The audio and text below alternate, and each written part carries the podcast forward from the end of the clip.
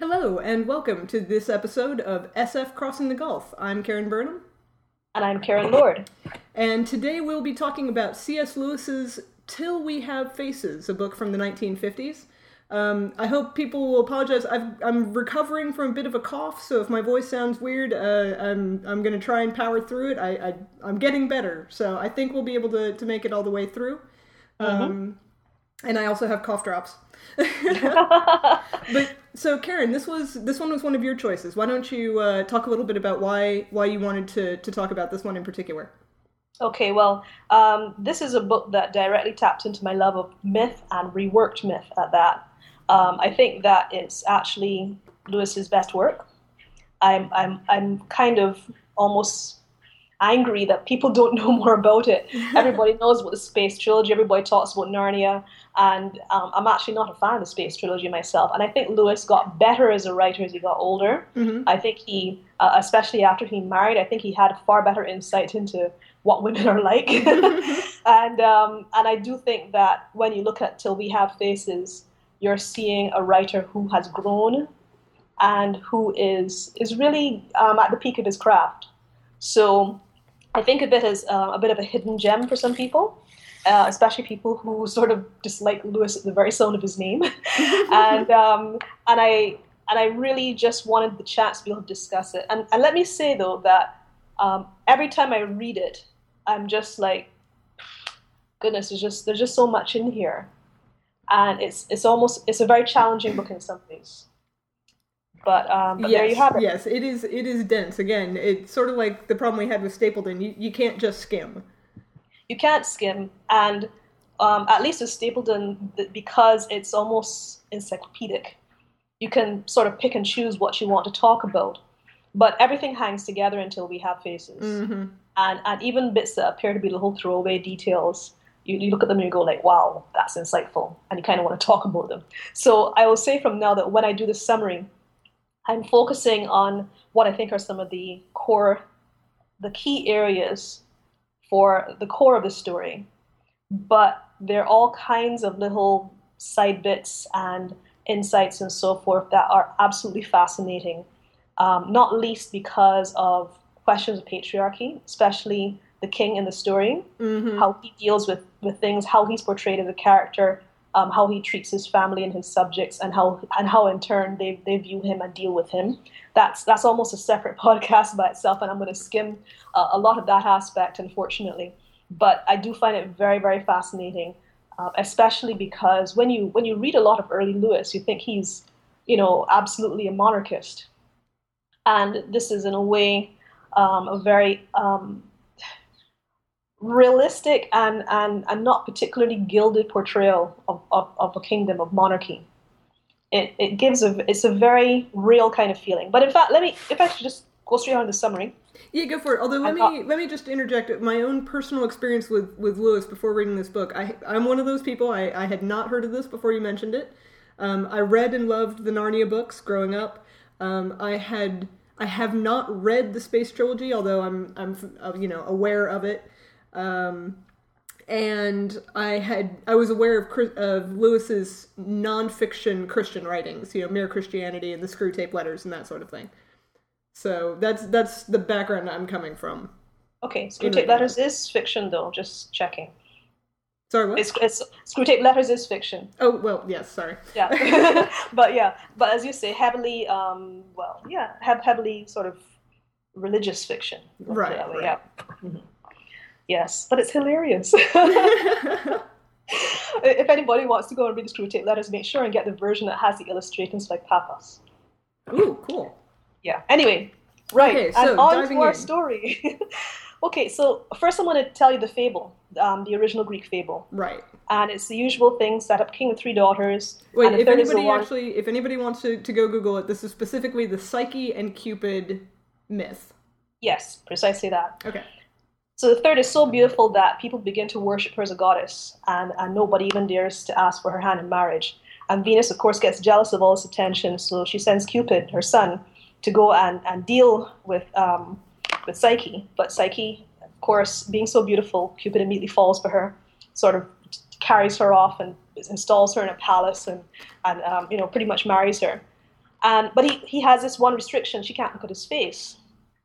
But then, you know, she's she's very obedient, but she does ask, "Can my sisters come and visit me?" So the sisters come, but they're absolutely insanely jealous of this gorgeous palace, and she's got a husband who's basically a god in the true sense of the word, mm-hmm. the phrase. And um, they're, they're like, no, you know, we, we, can't we can't deal with her having all this. We got to mess this up somehow. So they persuade her that he's hiding his face because he's actually a, a beast, some sort of vile thing that she has to kill. So they tell her to try and catch a glimpse of him when he's sleeping. So that's what she tries to do. She lights a candle. She looks on his face and she's she's she's looking at him. Of course, he's gorgeous, so she's just there in adoration. And then he's woken up by a drip of hot wax on his shoulder, and he immediately gets up, chastises her, and vanishes. And uh, they say eventually the sisters die, and apparently Cupid has something to do with this. And um, Psyche starts wandering. First, she tries to kill herself, and she's stopped by Pan, God Pan. And eventually, she falls into the hands of Venus, who's still feeling a bit vindictive and sets her to do a lot of impossible tasks. But she manages them. She gets all help, you know, like from friendly ants and various other things and creatures. And she manages them all. She falls at the last hurdle because she's asked to bring up a box from the underworld that's supposed to contain beauty, and she's not supposed to open it. And of course, when she gets up there, she falls prey to curiosity again, opens it up, and, and, and faints. But Cupid, by this time, you know, still loves her, comes in to rescue her, and eventually, of course, it all unfolds happily ever after. Um, Jupiter allows them to be married. Psyche becomes a goddess. Even Venus forgives her, and it's all fine. Right. So that's the original myth. Now, the interesting thing that Lewis does is he's telling you this, this story, pretty much this whole story, but it's told from the point of view of one of the sisters, one of the one of the evil, jealous sisters. And he's also not setting it in a Greek setting. He's he's invented a kingdom which is nearish Greece, because they, they do have some influence and, and some some kind of interaction with, with Greek culture. Right, some some trade, some knowledge mm-hmm. that there's a place called Greece out there somewhere. Exactly. And he interestingly has a character within the court who is a Greek slave, who at times you could say makes connections and, and, and sort of um, parallels with his own culture. So, for example, um, he's the one um, in the story the, the princess who is called Psyche, her real name is Istra, and he translates that as Psyche. Um, the land has a goddess called Ungit, and he translates that as Venus. So you begin to see where all the parallels are appearing already. So the, the trick is now that of the two sisters before Psyche, Orual is the one who's telling the story, and her claim to fame is that she is extremely, exceedingly over the top ugly. Right. Uh, her sister, Redival, is actually quite pretty and golden haired, and gets a lot of attention. And eventually, they actually get along quite well when it's just the two of them. But what happens is that their mother dies, and that's when the Greek slave, who's called the fox, comes into the court and is set to tutor them. So Orual starts to um, become more attached to the fox and kind of maybe leaves Redival a little bit, and Redival gets a bit jealous about that. And then the real change comes when their father remarries. He marries um, um, a princess or or some kind of noble from a, a, neighboring kingdom for mostly political purposes, and also because he doesn't have a son yet, and he's desperate for a son to to carry on um, the line. Um, but you know, when this you know stepmother comes, she's this tiny, frail young thing, who, of course, the the king basically kind of mistreats and so forth, and she dies in childbirth and she leaves behind Psyche, who's the third sister and who is the most beautiful of them all. And she's beautiful in a way that just seems to move everyone. She makes she makes people feel beautiful by her presence and and there's just this complete attachment. Now, I say everyone, but Redival actually gets more jealous because now the attention is completely away from her. She used to be the pretty one, and Psyche's completely eclipsed that.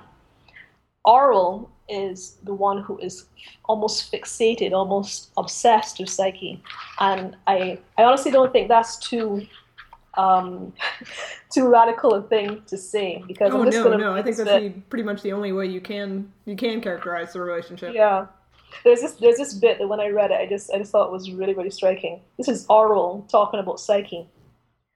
I wanted to be a wife so that I could have been her real mother. I wanted to be a boy so that she could be in love with me. I wanted her to be my full sister instead of my half sister. I wanted her to be a slave so that I could set her free and make her rich. So that's the kind of love that Orual has for Psyche. Right, and she also basically kind of acts as Psyche's mother figure since her mother died in childbirth. Yeah, so there's there's definitely a close bond between them, and Psyche also loves her very much. But there is that that thread of obsessiveness in Orual's love for Psyche. So um, it, it, unfolds like the myth, where um, people, as I said, adore Psyche, and then what happens is that there are lots of problems arising in the land. There's a drought, um, there's threat of conquest in places all around, political instability, and then there's a plague. And people at one stage ask Psyche to walk among them and lay hands on them. And she does that, even though it actually caused her to fall ill as well. And just as in the thing, they start to, to worship her as if she's a goddess. So uh, Redival is so jealous about this that she tries to stir up problem, problems, trouble by going to the priest of Ungit, who, as you know, is, is actually the goddess of the land, and, and, and alerting him to the fact that Psyche is, in a way, stealing people's affection from Ungit and, and dedication from Ungit.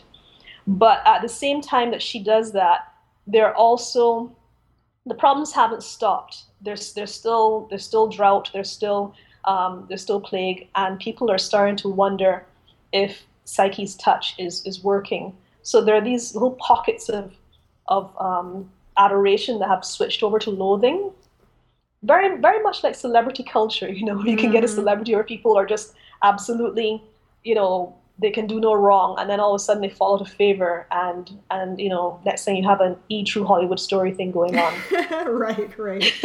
so um, so that's that's what happens with Psyche, where the people, some of the people actually start to turn against her already. So by the time the the priest comes to the king, he does in fact have some of the backing of the people in his in his proposal. And his proposal, he goes to the king and he says, All these troubles in the land, Ungit requires sacrifice.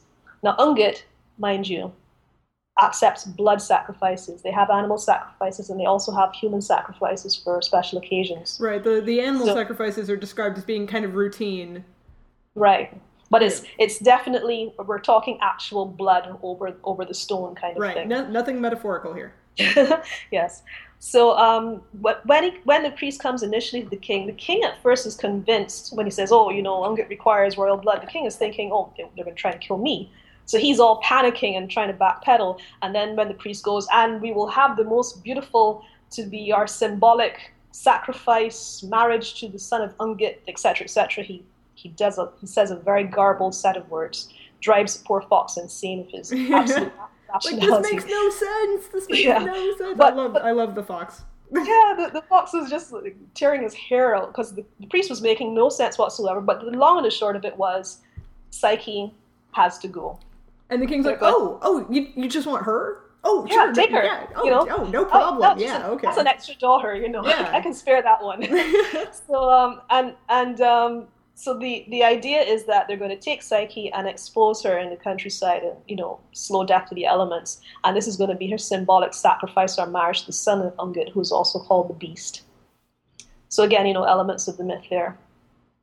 So a couple of things happen. First of all, Orual is, she, she actually almost fights her father because she's she's trying to save Psyche. She can't believe they're going to send Psyche to her death. And the, the fox, of course, also protests. But it so happens Psyche's in the dungeon. She's being, um, in fact, guarded by Bardia, who's going to be very important later on. He's a soldier, captain of the guard. And Orual goes to visit Psyche, and at first Bardia won't let her through, so she goes back, p- picks up a sword, and, and goes and takes a few swings at him. so he, he kind of, you know, disarms her gently, but he's, he's sort of impressed at, at, what she's done, and he says, "Okay, look, can go in and see her." So they go in and, and have some have a sort of a farewell session, and it's very dissatisfying for yeah, Orual. It goes, because, it goes very badly. because Psyche's actually, you know, she's like, yeah, okay, you know, this is my fate. You know, I, I used to dream about this. I used to think about what was out there beyond the countryside, and yeah, you know, better better me who can accept it than somebody else who wouldn't be able to. And she's just completely, you know, she's accepting her fate yeah, she's she's, she's even happy kind of almost okay with it. She's yeah, and you know this this will serve the people and the land, and maybe everything will turn out okay. And and and and Orual's like, but aren't you going to miss me? I know. and she's upset because Psyche is, is not at all focused on her. But Psyche is not like, you know, um, this is so terrible, I'm going to be torn from you forever, etc., etc. Well, and, and you can tell, or I think the other thing was that Orual really wanted her to be, you know, sobbing so that Orual could come and comfort her. Exactly. And, and she's not, and so Orual doesn't doesn't get to play the role that she'd imagined for herself. And Uh, so now, and, and by the end, Orual is sobbing. yeah, yeah. It's like, oh, your heart is is not of iron; it is stone, rather. Yes, yes, and um, so yeah, so it's it's really I, I'm laughing, and I shouldn't be laughing, but I, I mean it is in a sense a reversal. It's it's really it's really very much Orual has this script in her head, and Psyche is not playing along with the script, Mm-hmm. and, and you need Exactly. to remember that because that kind of happens a couple of times in the story. Yeah. So um, But yeah, one of the last things that, that Orual says to Psyche in the dungeon is, "I only see that you have never loved me." Yes, it's very dramatic in a way, isn't Yeah, it? yeah. Or, Um, Orual's definitely going. Yeah, and she she's what a late teenager at this point. So She is, she is, and she does in fact say around that time that you know she was a girl, a silly girl, and so forth. So she's she's not she's not um she doesn't excuse herself for some of the things that she did or said. She says, you know, this is this is what it's like when you're young. right, right. But but but the the bond was definitely still there, and she was distressed that Psyche was was just happy to just go on to this death in in what appeared to be a very calm fashion. So then time passes. Orual doesn't actually go to see the the end of Psyche because she, as I said, she fought with her father, so she she's sick for a while. Um, and when she recovers, she then decides. She she says to the fox and she says to Bardia, she's going to go to where they um, put Psyche to see if if the animals have left any remains to be given last rites and so forth, you know, or or to see what has happened. So off she goes with Bardia to um, look at where Psyche was left, and the place is empty. So they journey on a little farther, and eventually they come to this place, which is like this really gorgeous valley. And across the river, there's Psyche. So she said, Psyche says to Orual, "Yes, you know, I've, I've asked to see you, and you can come across the river. But Bardia, you know, you can't come." And Bardia just accepts it because Bardia is actually a very religious man. So for him, Psyche is still very much kind of dedicated to the son of Ungit and, and kind of semi-divine. So he just he just happily goes along whatever she says and doesn't question it. So um, Psyche goes over to sorry, Orual goes over to Psyche, and they embrace and they have a marvelous reunion. And Psyche brings her um, berries on a leaf to eat and um, fills her hands with spring water and, and, and gives her water to drink. And everything is going swimmingly. Um, and Psyche says, What happened? And she said, You know, no, it's all true. You know, there there is a son of Ungit, and he is my husband, and he is he is a god, and he is amazing, and I am so in love, and everything is perfect, and, and so forth. So already, um, Orual is starting to ask yourself, "What's happening here?" You know. But then, what really is the is the point of complete fracture is that Psyche starts talking about palace and, and beautiful things, and these are the things you used to dream about. And, and Orual's like, What palace? yeah, she's a, well. She says, says- yeah, she's like, you know, let's let's go into the palace, and and Orual says, "Is it far?" Mm-hmm. And and Psyche's like, "We're here. Yeah. It- it's It- right here. It's all around Yeah. us." And, and she's like, But you know, how, how, how can you not see it? And, and then they're talking, and they realize that when Psyche brought the food for Orual, Orual saw a leaf um, with berries on it.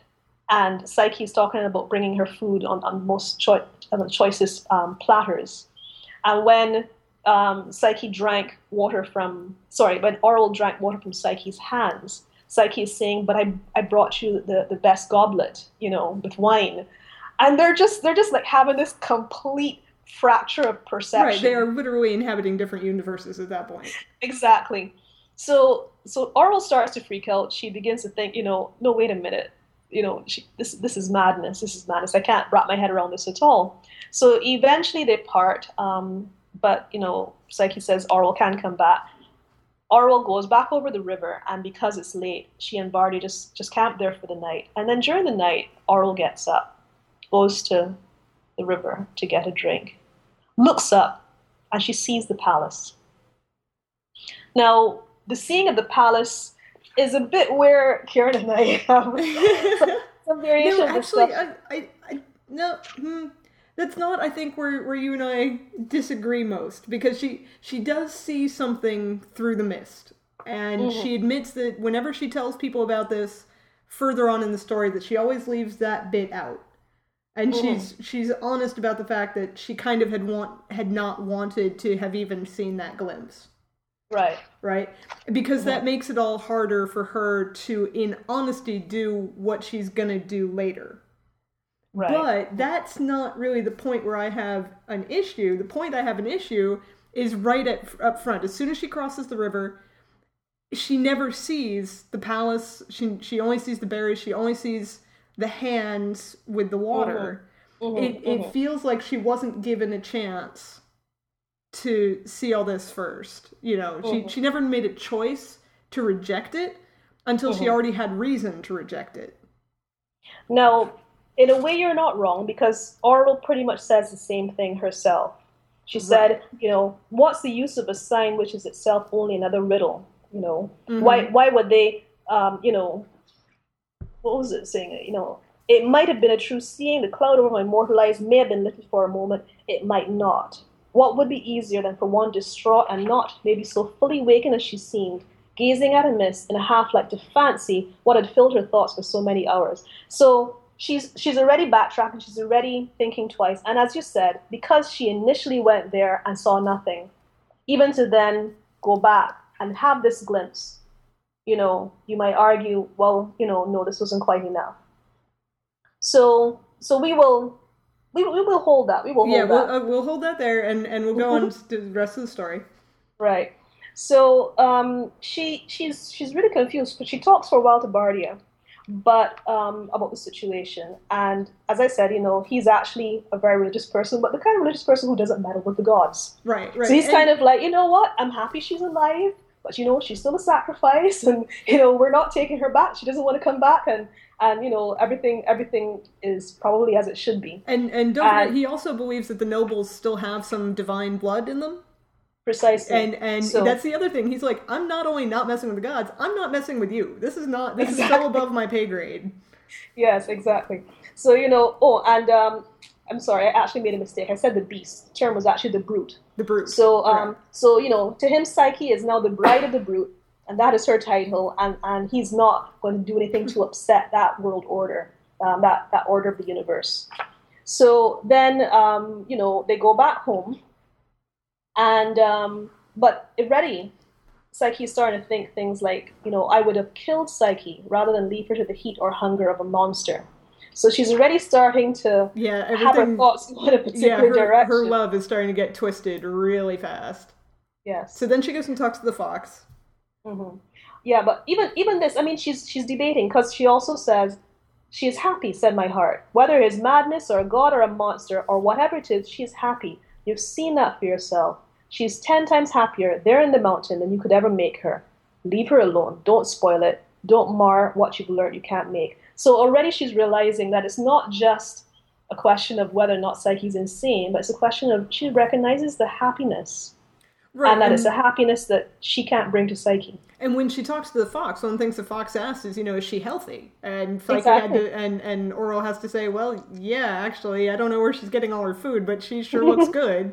Uh-huh. And and the fox is a, is a very logical, rational person. So he said he says things like, okay, well, you know, who who who took her out of the irons when she was um, exposed, when she was placed um, in irons to, to sort of stay and, and, and die under the elements. And you know, Orual has no answer. And you know, he's he's he's rational, so he says, well, you know, it was probably a man, a man who lives on the mountain. There are vagabonds and outlaws and thieves who are there.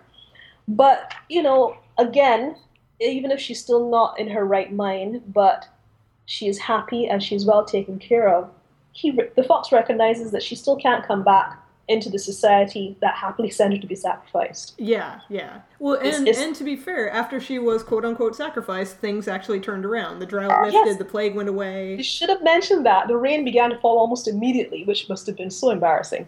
But, but yeah, so you know, it's it's it's really a case of people would have would have said, well, we did the right thing. Right. We did the right. right thing because here's the proof. So you know you don't you you have a situation there where he in all in all of his rationality accepts that she can't come back, and he says, well, you know, even if she she is basically um, you know living with some rustic, she's happy, she's healthy, and she doesn't have to deal with the madness of court and people who want to either worship her or kill her. And maybe we should accept that. But what happens is that Orual can't accept that. She's like, you know, no, you know, she's she's a princess, and and you know, we, we can't have that happen. And if anything, I would rather see her dead. Yeah, she and, gets and- She goes to I'd rather see her dead really Yeah. fast. Yes, I mean, honor of our house. the very being fast. of Psyche.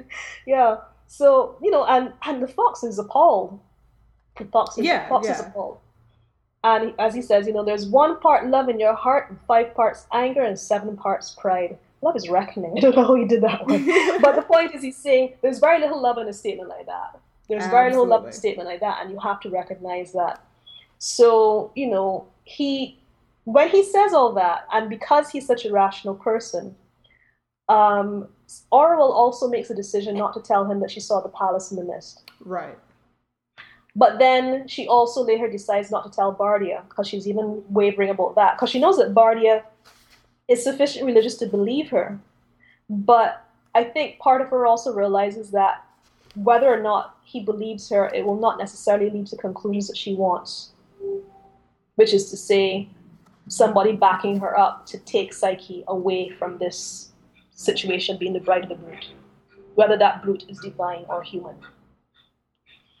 So, there we have it. Now, we did. Hmm, should we discuss this bit now? What you were saying about how when she initially came and she just saw, you know, she saw no palace, she saw no No, cup, I think we have no. to. I, before we get circle back to that, I think we have to say what what all uh, Orual went and did Okay, okay. because that that's important to show how you know how far Orual went over the edge. That's that's a good point. Yes. So she does go back, and as in the fable, she goes back to convince Psyche to look upon the face of this so-called god. Because again, as in the fable, she does not see his face. But instead of it being a simple situation of persuasion, it becomes a situation of coercion. Because she's brought a knife with her. And at first you think she's taken the knife because she's going to kill Psyche as she promised but she actually threatens to kill herself. She puts blade in, into into uh, uh, into her arm and she cuts herself. And she basically says, you know, if you don't do this, I'm going to hurt myself. And then Psyche is forced to say, okay, yes, I, I'm going to find a way to get a look at his face, but you've actually crossed the line here, and it's never going to be the same between us. And um, that that is actually a bit where even when Orual relates, you could tell that she's she's just not proud of herself at all. But that's Yeah. the desperation, that's the length that she's gone to. So, um, you know, they they as I said, and, and it, it takes it that far because she Psyche won't be persuaded. They do have that conversation, and she tries everything she can by words to convince Psyche that the setup that she's in cannot be a normal one. And it really does take something as as drastic as threatening herself with a knife for Psyche to agree to have a look at her husband's face. Right. So then, what is the outcome? So that Well- night.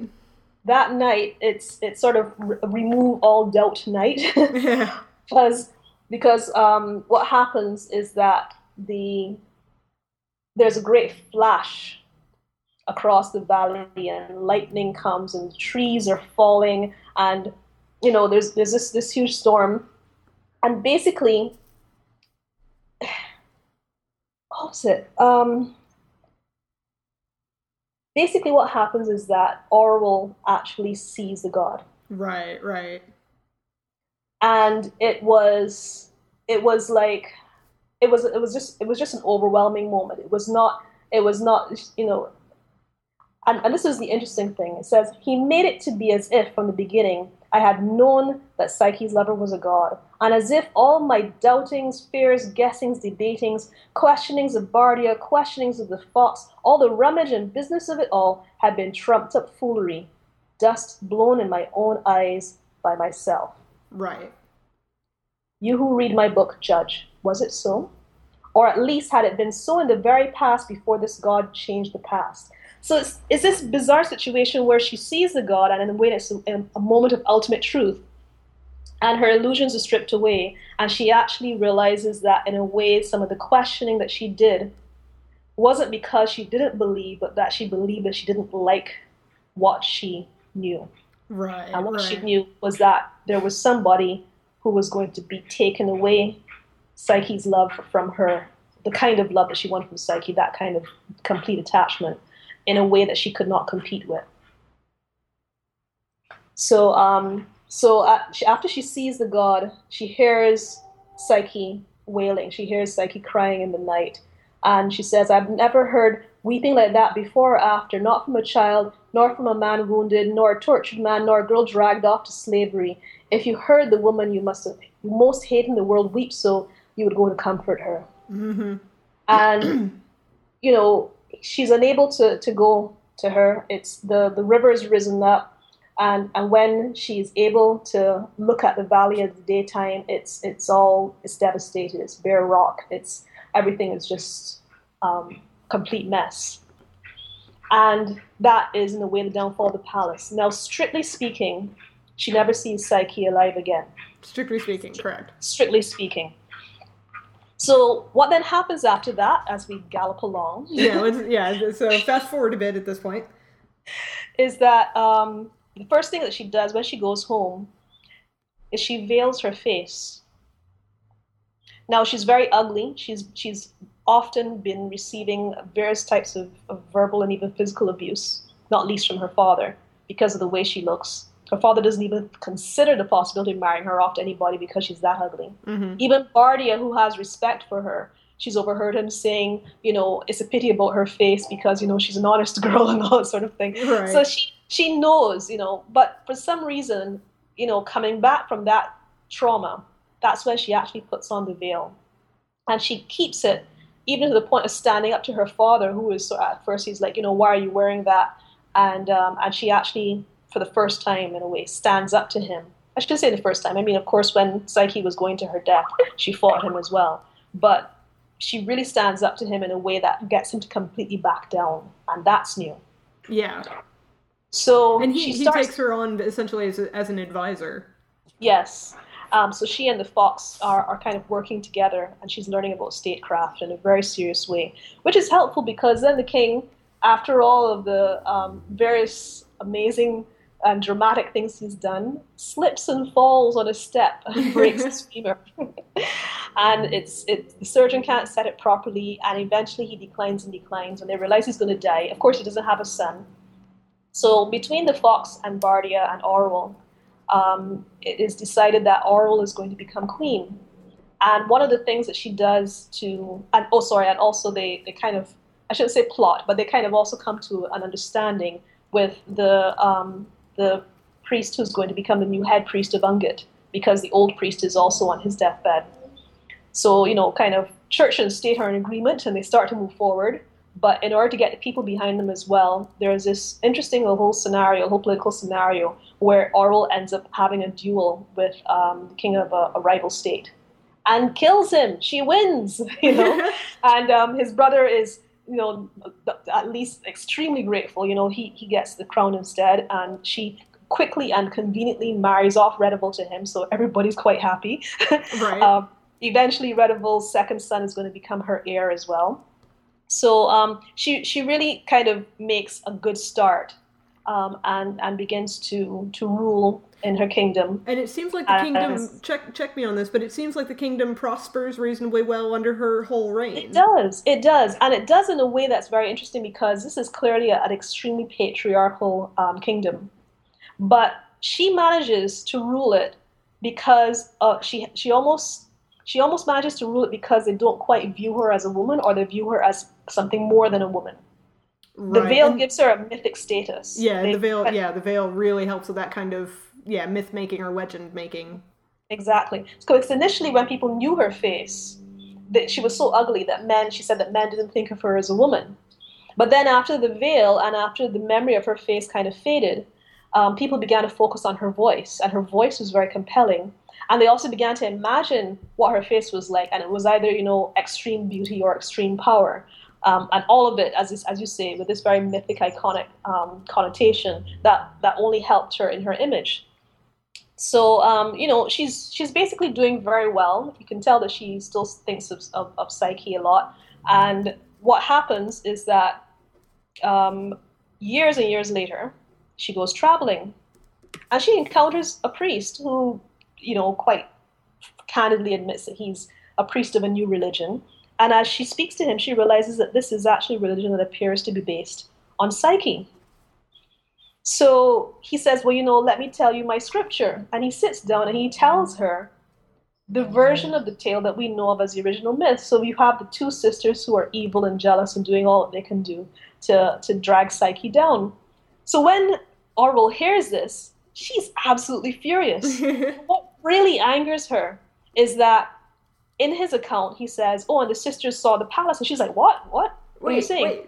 and are you know you're sure they didn't just think they saw the palace? And he was like, "No, no, they saw the palace." Now she's never told anybody about this. Remember? Mm-hmm. So it's like it's like a double injury that that the, the the one sort of point of contention that in a way she's hid from others and wrestled with within herself is now just being sort of broadcast um, far and wide by, by this priest of scripture.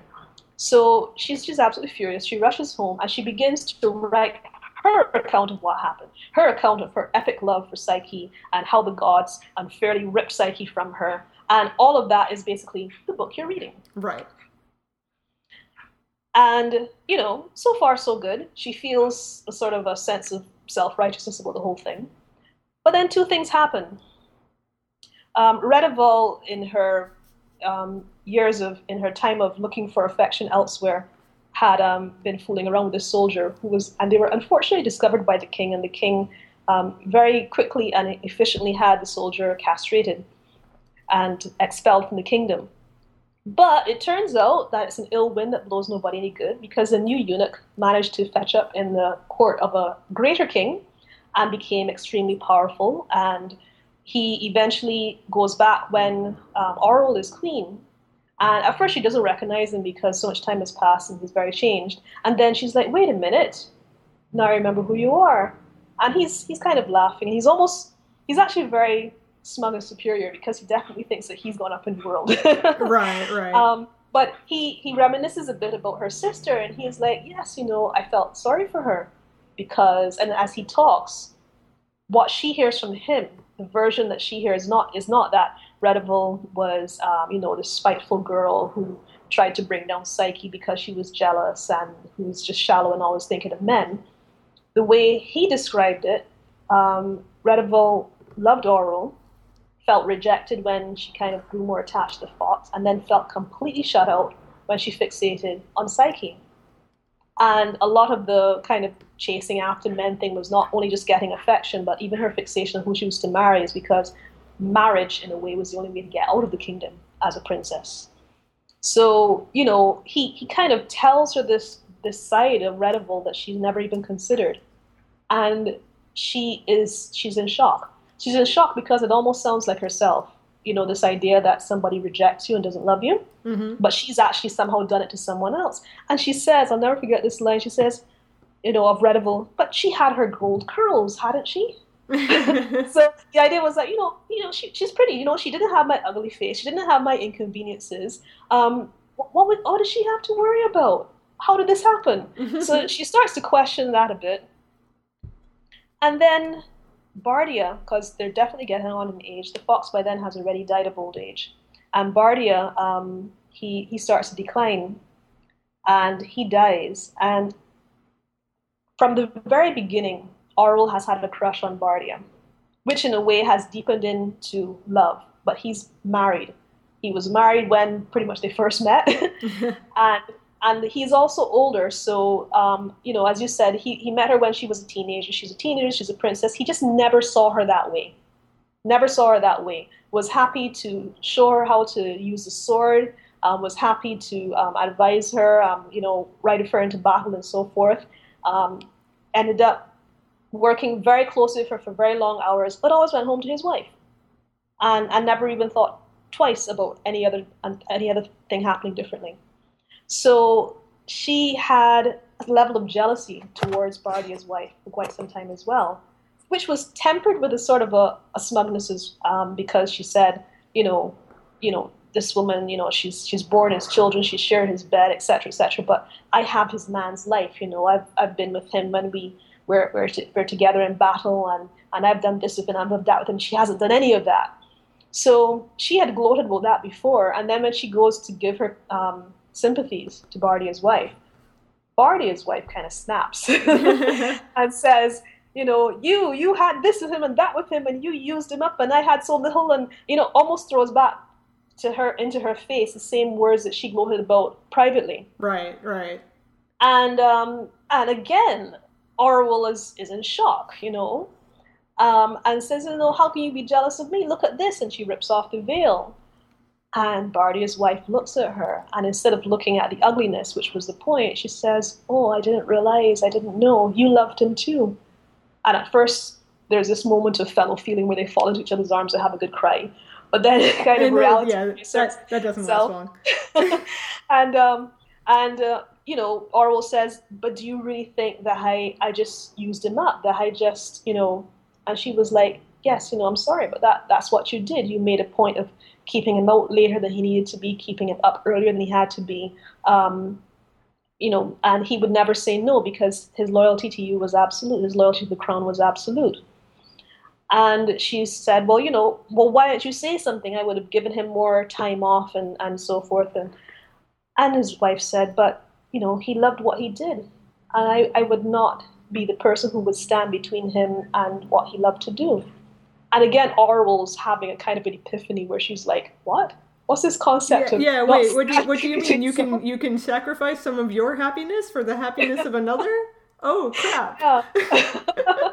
so you know, kind of echoes of the fox saying to her, you know, look, if Psyche is happy, leave her alone. Right. And she couldn't do that then, and she's like, you know, find this lesson again of Bardia's wife so now she goes into a, a state of almost say a, almost like semi-depression and, and, and, huge introspection where she's questioning um, how she's loved people in her life whether she's even loved as truly as she has thought that she's loved because she now acknowledges that she wasn't there for Redival. She now realizes that she purposely, whenever she could, kept Bardia from his wife because she could, you know, mm-hmm. kept him just a little bit longer just because she could. She had that power. And so she kind of curls up with her book and reads about her love for Psyche again and tries to reassure herself. And meanwhile, she starts to have various sort of dreams bordering on hallucinations. One of them, in fact, a few of them, in fact, involving some of the same impossible tasks that Venus sets Psyche. Right, right. But there's this interesting parallel thing where it's almost like um, Psyche is doing something and then Orual's almost invisible on the other side of the mirror, helping her to do it. So they, they become almost like two halves of one person in a sense. And eventually, she has a, a sort of a full on nightmare dream hallucination where she wakes up and her father is there. And her father's, you know, is dead these long years. And he sort of drags her down to the underworld. They dig down to the underworld. He drags her down to the hole. And she finds herself in what appears to be court with various dead people around. The fox is there again, and um, she's being allowed to present her complaint to the gods. So she's brought her book. You know, this is her book in which she's written about how much she loves Psyche and how unfair the gods were and so. And she's going to have the chance to say something about it. Now, they symbolically strip her naked. And I say symbolically because that's very much an indication of she has to come with, with no mask, no veil, no illusions, not even anything that she's like trying to hide herself from herself. And she starts to read from her book, but then she realizes her book has vanished and all she has is a dirty scrap of paper. Mm-hmm. And she starts to talk and she means to, to say all the marvelous and fine words that she's written in the book. And what comes out is a constant stream of repeated um, selfishness and jealousy and self pity, where she's basically saying, you know, I loved her, you took her away from me, um, you know, she she would have been nothing without me i took care of her i did this i did that you know and and and, and it just goes on and on and on she almost can't stand to hear herself but she can't stop because it's actually the truth it's mm-hmm. the truth that's coming And they listen and they listen until they finally say, okay, enough. And the complaint is also the answer because she thought she was challenging the gods, but because in their presence only the truth can be revealed, she realized that she also had the answer in herself, which was that um, she didn't love as she thought she did. So that is the other kind of core bit. And I'm going to pause a little bit because I want to discuss something there. Okay. There's a point at which she, especially when she learns about Redival and, and Bardia, she actually begins to be more scared about the possible ugliness of her soul mm-hmm. than she was ever afraid of the ugliness of her face. Mm-hmm. Because she's already learned from her experience with her face that human beings will not love you if you're ugly. And she's worried that the gods will not love you if your soul is ugly. And this is like a huge unfairness to her because, you know, there's always that that cliche that, you know, so and so is ugly, but they have a lovely personality. and here she is in this situation where, you know, she can't even say that. You know, there's there's like nothing in her for the gods to love. And why I found that particularly interesting is because another favorite of mine, which we will never be able to discuss here because it's not SF, is Cyrano de Bergerac. Okay, yep, yep. Uh, and we all know about that. That's where um, Cyrano looks ugly, loves Roxanne. Roxanne um, complete is, is, well just thinks of him as a good friend and, and, and relative because they're cousins. But Roxanne falls to Christian, who is handsome, handsome, handsome. But Christian is as dumb as, as a rock and can't put two words together. Right, has nothing in Cyrano, his head. so Cyrano steps up and and contrives to woo Roxanne with um, on on Christian's behalf using his words, his his intellect, and Christian and um, Roxanne eventually get married. But very soon after they're married, they go off to war. Right, Christian dies in the war. Wait, wait, not yet. And while they're at war, um, Cyrano keeps sending letters to Roxanne in Christian's name. Right. And then Roxanne says to him at some point, you know, um, I would love Christian even if he were ugly even if you were disfigured. And Cyrano's like, say what? and and by then Christian realizes that Cyrano has been sending these letters. And he's like, what are you doing? um, and, and they have a discussion. He's like, no, look, this has to stop because if I want to be loved for who I am or not at all, you know. And right now, the way it's set up, she actually loves you because of all of the wooing and the letters and that. I have had no input except for my face. and I found it amazing because the point is they're both at war. And, and we're talking about, you know, well, war, war, war in any age is not pretty. But the point is that reason why Roxanne says, well, even if he's disfigured, is because, yes, somebody could come back from war severely disfigured. True. But somebody could also come back from war severely brain damaged. Uh huh. So, you know, Cyrano could be wounded so as to lose his intelligence and wit. Christian could be wounded so as to lose his looks. Who's Roxanne going to love then? Hmm. You know, it, it, it really makes you wonder, you know, what is your motivation for loving somebody? You're just loving a good trait? And what if that trait vanishes through no fault of their own? Uh huh. Now, no, no, I don't have an answer. I just put that forward on the table. Right, but Ponder but could you make the, the connection in in that that you're seeing between Cyrano and Till We Have Faces a little more explicit? Because, because the, the, the connection that I'm making is that um, is questioning the beauty of her soul and whether, in a way, her she can work on her soul. Because she, she starts talking about how when she was ugly she used to, to do things to try to make herself less objectionable. Uh-huh she wondered if she could do things to make her soul more palatable to the gods. And in a way, she realized that this is actually beyond her. Uh-huh. So, but then what happens by the very end, um, and this is where we kind of go back into our summary, by the very end, she does find herself within her dream or hallucination accepted by the god as another psyche she actually looks into um, the, the, the, river and sees the reflection. She's standing next to Psyche and she sees two Psyches. She sees two equally beautiful women. And that appears to have been a, a sort of a free gift of the god in a way and not something of her own doing. And you could say it was symbolic not just of, well, as I said, it's within the dream or hallucination, so it's actually symbolic more of how her soul is necessary than the transformation of her face, if you see what I'm saying. Yeah, yeah, absolutely. So um, that that bit was fascinating because that gives a sort of a divine aspect to to how how love is viewed and how um, and and how she finds her redemption in a way. It's not through her own efforts. It's really it's really through how to explain it. The word that springs to mind is grace. Grace. It is grace, and it almost there's almost the implication, but I don't want to lean too heavily on this. There's almost the implication that um, the God intended this from the moment he saw her, when she was jealous of Psyche, and trying to to split them up. Mm-hmm. Because hang on, I will find a bit. There's a bit where he says, "You two will be Psyche," and at first it doesn't make sense to her, but in the end, she becomes like Psyche, um, sort of lovable, um, worthy of love. Uh huh. and that that is that is her life's journey. That's that's her entire. It takes her entire life to get to that point, but it's it's a point of grace. It's not because of anything that she's done. Right, right. Okay. It's it's a bit hard to explain. It's something that can be debated at great length. Whew. No. So, I think I've come to the end of all my points. But as I said, I've skimmed so much. I know, and, and it's and it's horrible because like you know, there, every once in a while I'd be like, I'd, I'd mentally be sitting there going, oh, and this happened. And I'm like, no, no, we have to actually get to the end of this at some point. yes, yes. There's there's like I said, there's some really meaty stuff with the king, and there's some great stuff as well in her interactions with Bardia.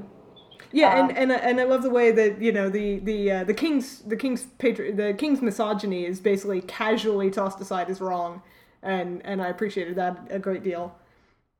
And but not only that, there's a sliver of sympathy for the king because Bardia says to her, you know, he's actually all right with the men. He's he's great with the Yeah. soldiers, but he's he's frightened of women and, And priests priests. And politic men, which is basically her, the priest of Ungit, and the fox. Right. you know.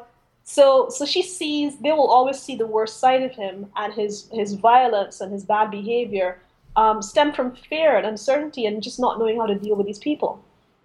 So it's not it's not uh, an excuse, but it's um, it, it's, it's a- an it's interesting insight. insight. Yeah. Exactly. So you know, it's it's funny because and and the way he dies as well. You know, it's it's it's just done in such a, a offhand kind of way, as if to say, no, you don't even deserve a heroic death. You know, we're just gonna shuffle you off this mortal coil, and then your your ugliest, most rejected daughter is just gonna step into your shoes like that. You know, And it's it's, um, and- it's done in a way And do your job better. and do your job better. Yes. that that was that was done very nicely. Yes. And what was also fascinating is Orual pondering her role as, as queen, almost as warrior queen, um, in comparison to the regular women of her country. hmm Um, usually, sometimes when she's comparing herself to to Bardia's wife, um, but you know, there's this there's this whole thing where you know she she says things like, you know, I I don't I don't allow myself to get attached to young things anymore.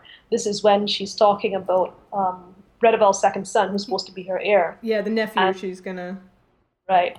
And and you know, she actually kind of likes him, but she she decides she's not going to like, like bring him into the court and you know foster mother him and all sort of thing because she doesn't want to get attached. And the idea is that from the time she lost Psyche, she somehow cut herself off from any kind of attachment at that level. Right, right, and and um, that that leads into something that's one of the things that set my teeth on edge about the narrative, and I understand why it's done, but it, it did just irk me. Uh, Orual has has such contempt for women who who do normal women things like get married Yes. and have kids.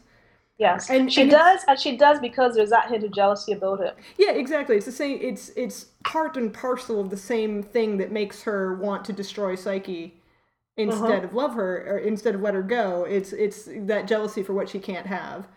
Mhm, But you mhm. know, she every time she meets you know somebody like Bardia's wife or Redival after she's had kids, she goes oh, and she you know she just went to pot. You know? I was like oh oh Yes. really? I mean it's very catty. yeah, yeah. But you know, in fairness, in fairness, you do get the impression that there's a lot of oh, the grass is green over the other side. Because there's Redival, who, you know, kind of gets married off to actually a pretty decent guy. It's implied that the prince doesn't really deserve to, to have to be saddled with Redival as a wife. Um, and, you know, you, you really do get the impression that Orual kind of may affect to not really be jealous of her.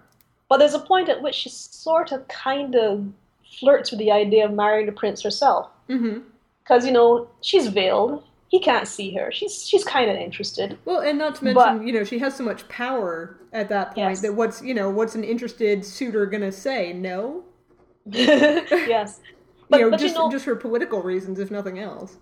Exactly. But then you see, here's the funny thing: they're still in a very patriarchal area, and there's a part of her I think that realizes that if she marries him, he's in a way going to have an edge over her. You know, even if they were to like join their kingdoms or whatever, you know, he's he's still going to be seen as, as somehow slightly above her. Mm-hmm. And and there's a way in which she can um, maintain her her own power by remaining single. And you know, this actually reminds me a bit of um, First Queen Elizabeth. Right. Yeah. The yeah. Absolutely. You know, who, who held the, the possibility of her marriage as a little political card um, over people's heads for quite some time. But then there was always this challenge of, you know, you gotta be careful who you marry because this could actually be politically disadvantageous for the country if they are then sort of above you in rank in a way uh, after the marriage. So, um, so yeah, there's this there's this whole thing where, on the one hand, she's she's got this amazing um, opportunity into a kind of power and freedom that women don't usually have. Mm-hmm. But then on the other hand, she's still sort of jealous of the, the ordinary life in a way that they do have. Right. But can't see a way to have both. And sometimes doesn't even actually want both because even the people that she supposedly envies, you can see their lives are not that great. um, and there's definitely a strong sense of marriage means some, especially in the case of princess, being taken away from home. Mm-hmm. Childbirth may mean death. Mm-hmm. Um, you know, there there are all these dangers that beset this supposedly um, idyllic vision of, oh, you know, you just go off and get married and become a mother and have a family and everything's fine. You know, so um, so it's, it's interesting. She just she just goes back and forth on that, and it's it's fascinating to me because very often, I think, whenever we're given a, a main character for a book, we allow um, for great heroism and we even allow for great villainy. But pettiness is not something that we're invited to, to be part of. And what this book has actually done is it has actually given you the myth fairly exactly. Mm-hmm. She is, in fact, the jealous, spiteful sister who conspired to overturn her sister's happiness. Mm-hmm. But they have, you know, Lewis has sort of suckered you in, mm-hmm. sucked you in, and suckered you into um, sympathizing and identifying with her, even to the point where, in a way, she had to fool herself, um, and and and made you realize that you know this, this these are the kind of people we are. Sometimes the things that we do, you know, there there's no full intent. There's no there's no proper will to it. It's not even a huge villainy necessarily, but you know these little petty things are, are the things that come from us when we we have that level of selfishness. So it's it's a it's a very eye opening kind of book, really. By the time you get to the end. Yeah, and and one of the things that I'll give credit, uh, Lewis total credit for is, um, you know, when when the interstitial movement started popping up in in science fiction and fantasy, um, and one of one of the things I associate with that movement, right way or wrongly, is um, people who, who did retellings of fairy tales and myth and brought a lot of psychological complexity to them. Yes. Or, yeah. or you know, um, more societal complexity, or you know, just put a different spin on it. Uh, he mm-hmm. he was pretty much doing that before that was cool. yeah, that's true. But you know, again, you can see that um, threading through his previous works as well. Very much in Narnia, you see a lot of the, the Greek myth. Oh, I should point out that um, that Orual makes a point of, of writing her book in Greek. Oh, because yeah. she wants, she's hoping for it to kind of go back to the Greek lands. I get the impression that although the Fox tried, their language was um, was not very was not very was more of an oral language than, than a written one. Okay. So um, so she's she's basically been educated in Greek through him, and and that's how she writes it. So the implication is almost that her account is sort of going to feed back into the myth, and they're going to reinforce each other a bit as well. Mm-hmm. Because um, somebody Greek is obviously going to pick it up at some point. I like I like the way you know it's sort of a um, myth becoming history and history becoming myth. That's that kind of approach. Right. But right. but yeah, you know, you, you get you get the, the, the dryads and, and the gods and goddesses popping up in Narnia, and um, Lewis has always had this fascination with with this um, golden age Greece thing. Right. So in a way, well, this this is where I kind of step back because I'm not uh, an inkling scholar, but in a way, it's you can see that this book is the culmination of a lifetime's interests and thought. And, right. Am, am I uh, given to understand that this was actually the last book that he published? The last book that he published and the one that he said he thought was his best. Ha. Now, my, my sister in law actually did quite a bit of Lewis or Inklings scholarship in and for her master's degree, I think. Aha. So it might be interesting at some point to to I don't know maybe have have her on maybe and and talk about get get her take on this because that might be I think that would be useful because I feel sometimes as if I, I know a little bit about Lewis's background because yes, I've read his nonfiction. Yes, I've even read a few like other accounts and letters of people who know his life. But as I said, I'm not a scholar, and there really is a lot of context, not only in his interest in um, Greek culture, but also even in his um, his evolving sense of theology and and where certain things fit. Right. And she she might be able to give me especially a little more context because I I mean I I won't lie, Re- reading this book made me grumpy. and and I think I think part of it is Lewis's name on the cover. I think that if I had picked this up and it were by you know um, John Brown. John Brown, that I might have been I might not have been oversensitized to some of the things uh-huh, in it. uh-huh. And I think I I was oversensitized and um and so the the bit where she I, I I still feel like the universe of the story was not playing fair with her. Right. And the whole the- bit about whether or not she should believe the palace whether or not she should real. have believed it right off the bat. Now, Right. and and this is one of my problems with it is that there are two things going on with with Orual. There's her motivation for wanting to destroy Psyche's happiness, yes. and and I think Lewis does a phenomenal job of portraying the kind of obsessive love that can turn destructive. yes. I, I, he really does bring that to life, and and in a surprisingly sympathetic way. I mean, Orual is a really interesting, complex character, and you mm-hmm. can't just hate her for what she did, although what she did was hateful. Yes. hmm But wrapped up in it is this question of disbelief and unbelief, Yes. and and okay, so backing up a little bit and taking a broader view, you know how there's a classic XKCD comic where a guy makes a mistake in doing math and and then, you know somebody points and laughs and goes, "Ha ha, you made a mistake," and then a woman makes the same mistake doing math and and you know the the person's like, "Ha ha, girls can't do math." Aha. Right? Yes. So Uh-huh. when you're, you know, so when because unbelief is the minority position in our culture, Mhm. right? I I and because Lewis's name, you know, Lewis being one of the most prominent Christian writers of the 20th century, um, i- is on the cover. I couldn't separate out that question from the other questions of Orual's personality. Right. And right. so it felt like he was saying unbelievers aren't being honest with themselves. Unbelievers must have some other motivation for wanting other people not to be happy. Mhm, You know, unbelievers are just jealous. Uh, you know, they have some psychic wound that's making them not see why other people are happy. well, the only thing that I think saves the book from that trap is the character of the fox. And okay, and and mostly I agree with you. I love the fox, and he had the same viewpoint. He was probably, to my mind, one of the most well. He and Bardia, right? They're two sides of the same coin. They're practical men who are living real lives, who are just like, okay, y- yes, you might be, y- yes, this is really weird, Bardia from a religious point of view and and Fox from a materialistic point of view. It's like, but Mhm. you don't need to go overboard about this.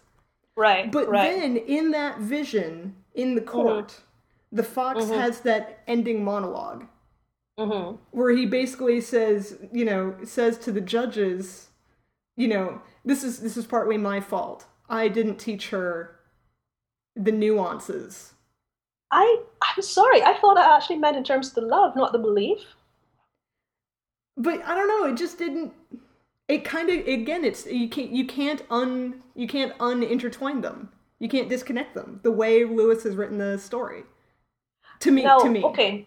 This okay. This this is fascinating. This this is a, an interesting point of discussion because, okay, when when Orual comes from her experience and starts to question the fox as to what happens, but carefully omits having seen the palace. Uh-huh.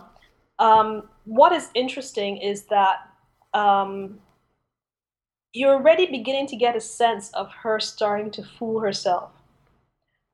I get the impression that the fox was always going to come to, as you say, a sort of a sensible point of view, Right. mainly because his love for Psyche wasn't disordered. He didn't have that obsessive love.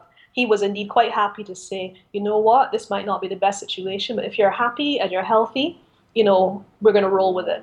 Right, right. Um, now, what happened with um, with Orual, which was which was well, th- this is something you can go around in circles of debate. You can ask yourself, when she left, was it necessary to show her the palace at all? Mm-hmm. Now, perhaps before she left, she didn't have enough information.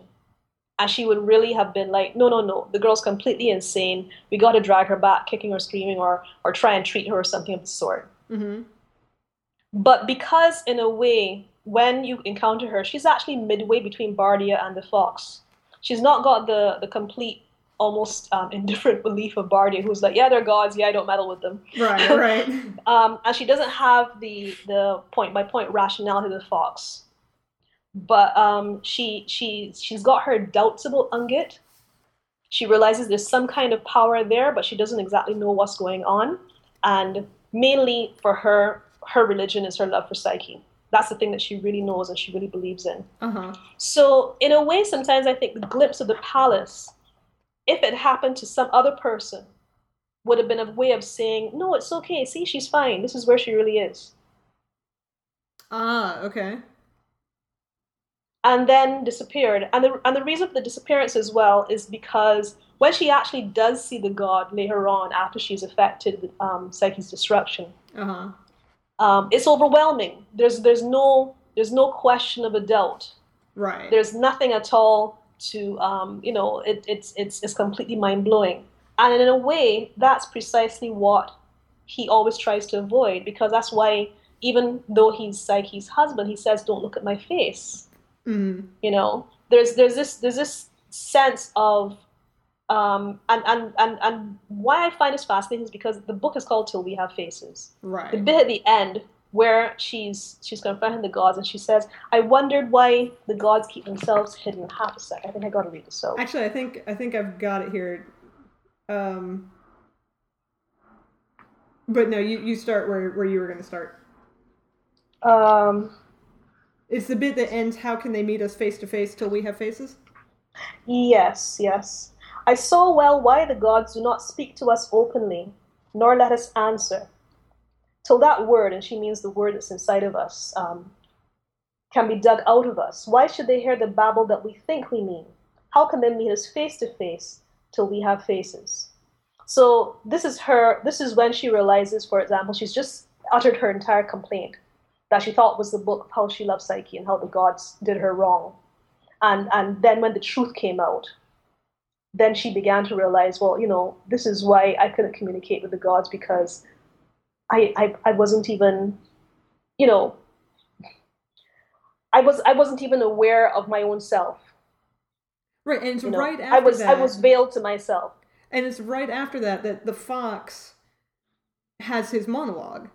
And one of the Mhm. things he says in there is uh, when he's recounting his own failures as a teacher, he said, I never told her why the old priest got something from the dark house that I never got from my trim sentences. She never asked me. I was content she shouldn't ask. why the people got something from the shapeless stone which no one ever got from that painted doll of Arnom's. Of course, I didn't know, but I never told her I didn't know. I don't know now. Only that the way to the true God is more like the House of Ungit. And what he's ta- talking there is one of those things that we skipped over real fast in the summary, which is that Ungit was this uh, w- was this stone, uh, almost like Right. lingam stone. Um, And after um, Orual took over from the king, there was also a change of power in the priesthood of Ungit, and the new guy was more in, more influenced by the Greek, uh, uh, how do you say, the Greek practices as as uh, transmitted by the fox, and he went Yes. with more of a a traditional um, representative sculpture. Yes. mhm. And that and and most people are like, yeah, yeah, well, but the real goddess is still in the stone back there in the corner. Exactly. Yeah. And yeah. and so again, you know, he's he- But hang on. The bit that he says right after that, he also says, "Oh, it's unlike too, more unlike than we yet dream." right, right. So he says, he says, okay, the way the go- the, the way of the true gods is more like the house of Ungit, but it's also unlike too, more unlike than we yet dream. So the, what that's actually saying to me is not that he's kind of apologizing for having misled her, but he's a, he's apologizing for um, not showing to her that there was this this possibility, this glimmer, this something that would have even some if he had said it, she might have, for example, felt um, ready to say to him, "Oh, I saw this palace," for example. Okay. Right, right, but, but Um, what, what I'm what I'm saying is that in that passage, which means in the character of the fox, Mhm. the question of Orual's personality and the question of her belief continue to be entwined. Her motivations and her unbelief are completely conflated. I thought you said that her love and her unbelief were conflated. You meant her motivations and her belief? Uh, yeah, I think that's what I meant. Oh, okay. Then I sorry, I then I was off on a slight, slight tangent. Okay, okay. Okay. Um, okay, her motivations and her belief. Her motivations and her belief were entangled. If, if so, then only briefly, because there's a point at which she very much knew what she was doing Which If- point? when the god appeared to her. Right, but after that, but then it was too late. Then it was too late, but he appeared to her, and remember she said that it was almost like he changed the past and let her see that she'd always been she'd been purposely fooling herself. That the, the glimpse of the palace, in fact, had been enough that she knew that it was a god, but that she purposely was so jealous of the god that she still wanted to do anything possible to get Psyche back. Right, right, but the way the story is presented, and and I think we also need to talk a little bit about unreliable narrators. But the way the story is presented, she was completely rational when you know when when she's getting berries on a leaf and and water from cupped hands, and then Psyche says, "But I served you food on a plate and, Oh, and a goblet of that- wine." That bit, without a doubt. But but when you talk about her motivations, her motivations, I think, start more from um, when she starts to go home. I mean, you're basically saying that by the time she's she's concerned about um, Psyche's well-being, about what Psyche is seeing that she herself cannot see, Right. that that she starts from then thinking about you know what to do but it's not until after she's seen the palace that she begins to talk about things like like killing her or or oh, know actually, oh, oh, no, wait. I just noticed this when we were talking about the dungeon, the scene in the dungeon before Psyche goes to the mountain. okay Um. Oh, let me see if I can find it. I didn't bookmark it. Hang on. Oh, here we go. Mhm. Uh, unfortunately, you and I have different editions, so I can't call it a page number, but it's the beginning of chapter 8. i've got it i've got it i've got Okay. it Mhm. Um. hmm.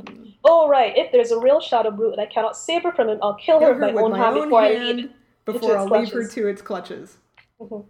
Well, okay, she did say that, but this is the thing. Before she saw the palace, there was no evidence of a shadow brute. She just thought that Psyche was possibly insane. Right. After she saw the palace, that was when she began to think that there might be a shadow brute or god or whatever. And then she still starts thinking of killing. So it's still killing in response to the presence of a god as opposed to is there a god or isn't there a god? Oh, okay. But but this gets I guess my my thinking on it is that it it gets back uh I think that we talked a little bit about this, um, but in a different context. Uh, maybe not on one of the podcasts, but I was asking about myth versus fairy tale. Right. Yes. And and this story feels very fairy tale to me. The the original, mm-hmm. the core Psyche story, right? Mm-hmm, there's mm-hmm. a there's there she's in a house and and there's a, a husband and and there are rules that she doesn't understand right you know these kind of arbitrary rules oh you you can't see my face and oh you can't invite this person but you can invite that person that kind of that kind of thing right mm-hmm. and and even the fact that once she's once she's banished she goes and she has these tasks that she has to complete i mean you know it's all very you know there, there's a lot in common with a, with a lot of european fairy tales right Yes, yes, and a lot of a lot of myths do in fact reappear as fairy tales. Right, right, absolutely. I, it's almost they're they're almost two sides of the same coin in a, in a way. Myth and myth and fairy tale they're really closely related. I understand, mm-hmm. but it it feels like the universe wasn't playing fair with Orual. That it didn't let her make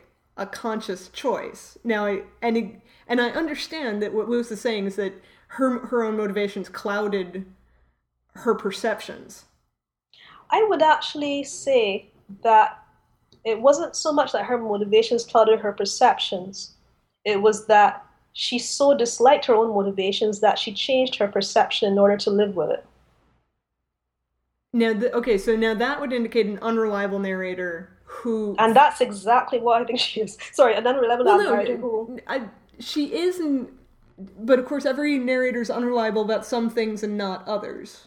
Mm-hmm. Right? I mean, I, I, don't think there's anything unreliable about her conversation with Bardia's wife, for instance. Right, right. right? Mm-hmm. Um, and there's nothing presumably unreliable about that glimpse of the palace she saw across the river. She's mm-hmm. probably telling the truth about that, right? Yes. So, I I don't quite see why she wouldn't be telling the truth about the berries and the and the water. No, I think she's telling the truth about the berries and the water as well. I'm just saying that um, you're saying that in a way it, it questions her belief. The book questions her belief.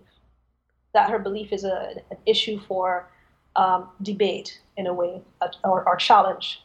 Right. And what I'm saying is that that her initial encounter with Psyche, she was only presented with things that would make her think that it was completely normal, natural, non divine world. That's not in doubt. Uh-huh. What is in doubt is if, after having seen the glimpse of the palace, did she really go forward saying, well, no, that was that was just a hallucination, or did she actually really believe at that point? Ah, okay. And I you think, I, I think I see the thing. I think you and I are talking past each other because okay. I think that you and I see points of departure in two different places in the story. Right, okay. So for me, the key bit is the berries and the wine. Mm-hmm. And for you, it's the glimpse of the palace across the river. Well, this is interesting because that's the only thing that Lewis changed about the myth. In the original myth, the sisters see the palace. Right, they go no... into the palace. They're there. They're being feasted and whatever, and they go, "Ah, mm-hmm. she, I'm so jealous of her. I just can't stand it." Right. So there, that has a, that has an absolute. Now, I think, and, and this is probably where the Lewis scholar would help, yeah, but I think yeah. that one of the reasons that Lewis complicates the story by making it seem one way first, and then only giving her the glimpse of the palace afterwards, is that you then get an interesting debate about um, about the ways in which you fool yourself. He would not have been able to do that interesting story about how she hid from her own motivations if he had just allowed her to walk in and see the palace all right. No, no, you're absolutely right. You're absolutely right. He couldn't have told the story he told and and had it be obvious from the beginning. Yeah, yeah. So I think but, that. But the universe just doesn't work that way. ah. That's and this is where again. But you I see, think... this is a universe told by an unreliable narrator who is grieving and trying to justify certain things to herself and to other people because she keeps saying, you know, reader, judge, judge between you and judge between um, the gods and me. She keeps saying that. Yeah. Every time she raises that point, she's like, you know, well, why didn't why didn't they show me the cast, the Paschal Palace in the beginning? Um, why did he change the past to make it seem as if I always believed? What I mean, when you hear somebody talking about somebody changed the past, you know that they're really going into deep, deep denial. Yes, you know? yes, absolutely. So, but so she does that's all that. Thing. But that's one of the things. The, the So, book, so when you talk about the universe, in a way, it's like the universe as she perceived it, and not necessarily the universe. That's why I can't quite think of it as a fairy tale thing. If it had been third person, I could debate this happily. But because it's first person and it's really all filtered through not only her perception but her memory and what she chooses to want to remember, uh huh. that is what makes me go, well, you know, Well, but the, The nar- only- but the narrative places the blame solely on her and none on the gods. How about, or am I misread? I might be misreading that. How do you read it? Um, okay, the blame for The blame So that I don't- for, uh, well, the blame for her. Ah, the the blame for her threatening Psyche and getting Psyche banished, I think, is truly centered on her. Her and and again, it's her her obsessive love that turns to hate, um, Yes. or turns destructive, I should say. Yes. I've got no issue with that. That's all on her. Okay, good. But good. the scenario that allowed her that doubt, that didn't let her, that didn't show her the palace up front, right? That So- was that's where I think we have our point of departure. Yes. You're insisting there was doubt. I'm, I'm actually saying that the fact that deep down there was no doubt is where the entire story hinges. Yeah. See, I think her doubt's legitimate. The way I read it, I think her doubt's legitimate. It, but whether or not her doubt was legitimate, the point is, did she have it? And what I read from her own kind of going back and forth and, and um, you know, saying one thing and then saying another is that when it comes down to the very end, she admits to herself, I didn't doubt. I convinced myself afterwards that I doubted so as to help cover my motivations. But the reality is, I Ah. didn't doubt. Okay, see, I just did not read it that way. I, I think there are a few times where she pretty much says it outright. Y- yeah, she does, she does, absolutely. But I, I don't know. I just, I guess I can't. I so you're you're saying that she's actually fooling herself. Um, she, she's she's fooling. She's a double. It's a double. It's a double trick. Then she's actually doubting that she doubted herself. Is that what yeah, yeah, doing? basically, basically. And But again, there's- it, it there's- all comes There's down to that. actually less evidence for that than there is for her. um, no, seriously. I mean, as I said, we're all we're also filtering it through her her her tale, but you you have to take another loop if you're going to say that she's fooling herself into believing that she fooled herself. oh man, yeah. No, there are a lot of layers. There are a lot of layers to this book. I won't lie. Hmm How long have we talked? Did we manage to, to tighten it up? Did we, you know, not go too Yeah, far? yeah. No, we, we, yeah. Um. So we we should probably wrap it up around here. We're we're getting to about an hour and twenty. um. We're gonna have some questions for our for our Inkling scholar. Let's put it that way. Yeah, yeah, and I think uh, I think I can talk her into um, into coming on the podcast with us. So we might have a we might have a supplemental to to this podcast and, and actually bring in somebody who knows a little bit more uh, context. It would be Um, interesting to know not only perhaps what Lewis said he intended, hmm but also to hear what academics in later years have have decided on on analyzing the thing. This this Yeah, to me is literature. This is the this is the kind of literature that I say to myself, hmm, I don't have any post grad qualification in English literature, and I can feel it now. Right, right, because, yeah, because and- it has that much of, of depth and layers and so on to it, and requires so much of knowledge of, of some context and and, um, and and background and whatever. Yeah, and, and presumably in the subsequent, I guess my this book has got to be sixty years old now, so I'm I'm sure there's come to be some some consensus Yep. Uh, about it. So that would be that would be absolutely fascinating to, There's to find never out. consensus in English literature. Even I know that much. Well, okay, yeah, yeah. There's a, some new school will come and overturn something, but but it will be fascinating to see what the different schools say. Let's put it that way. Yeah, yeah, absolutely. So um so yeah, okay, so let's let's see if we can get um if we can get my my sister-in-law on and and what she might have to say. We'll wrap this up for now. Mhm. Um, I will say, for as much as reading this book made me grumpy while I was reading it, I I absolutely agree that it is well, it's a much more interesting book now to me than it was an hour and 25 minutes ago. uh-huh. Yes. So I I- want people to read it and assess for themselves. Yeah, And yeah, I- I- absolutely. I- this is literature in the truest sense. There are going to be multiple readings and multiple interpretations. Right, and we've The said main before, thing is don't let the name Lewis scare you off. right, right, but but we have said before the one of the keys of, of great art is that it supports multiple readings, and that appears to Nice. once again be the case. yes, exactly. Yeah. so Okay. maybe we should talk a bit about part two. Yeah, yeah. So this is the end of season two, part A. Um, after this, and and hopefully we can arrange something like I say, that'll supplementally supplemental podcast to this one. Um, but after this, uh, dear listeners, I think we have to go meet some deadlines. Oh boy, do we ever? do I ever? I can't speak for you, but yeah. well, I've, I've I have turned in the the revised version of my of my Egan book, but I imagine there will be more edits yet to come. Um, and and then I've got all this Worldcon stuff uh, barreling down at me. Hmm Yep. So, um, and I know you've got plenty of writing on your plate.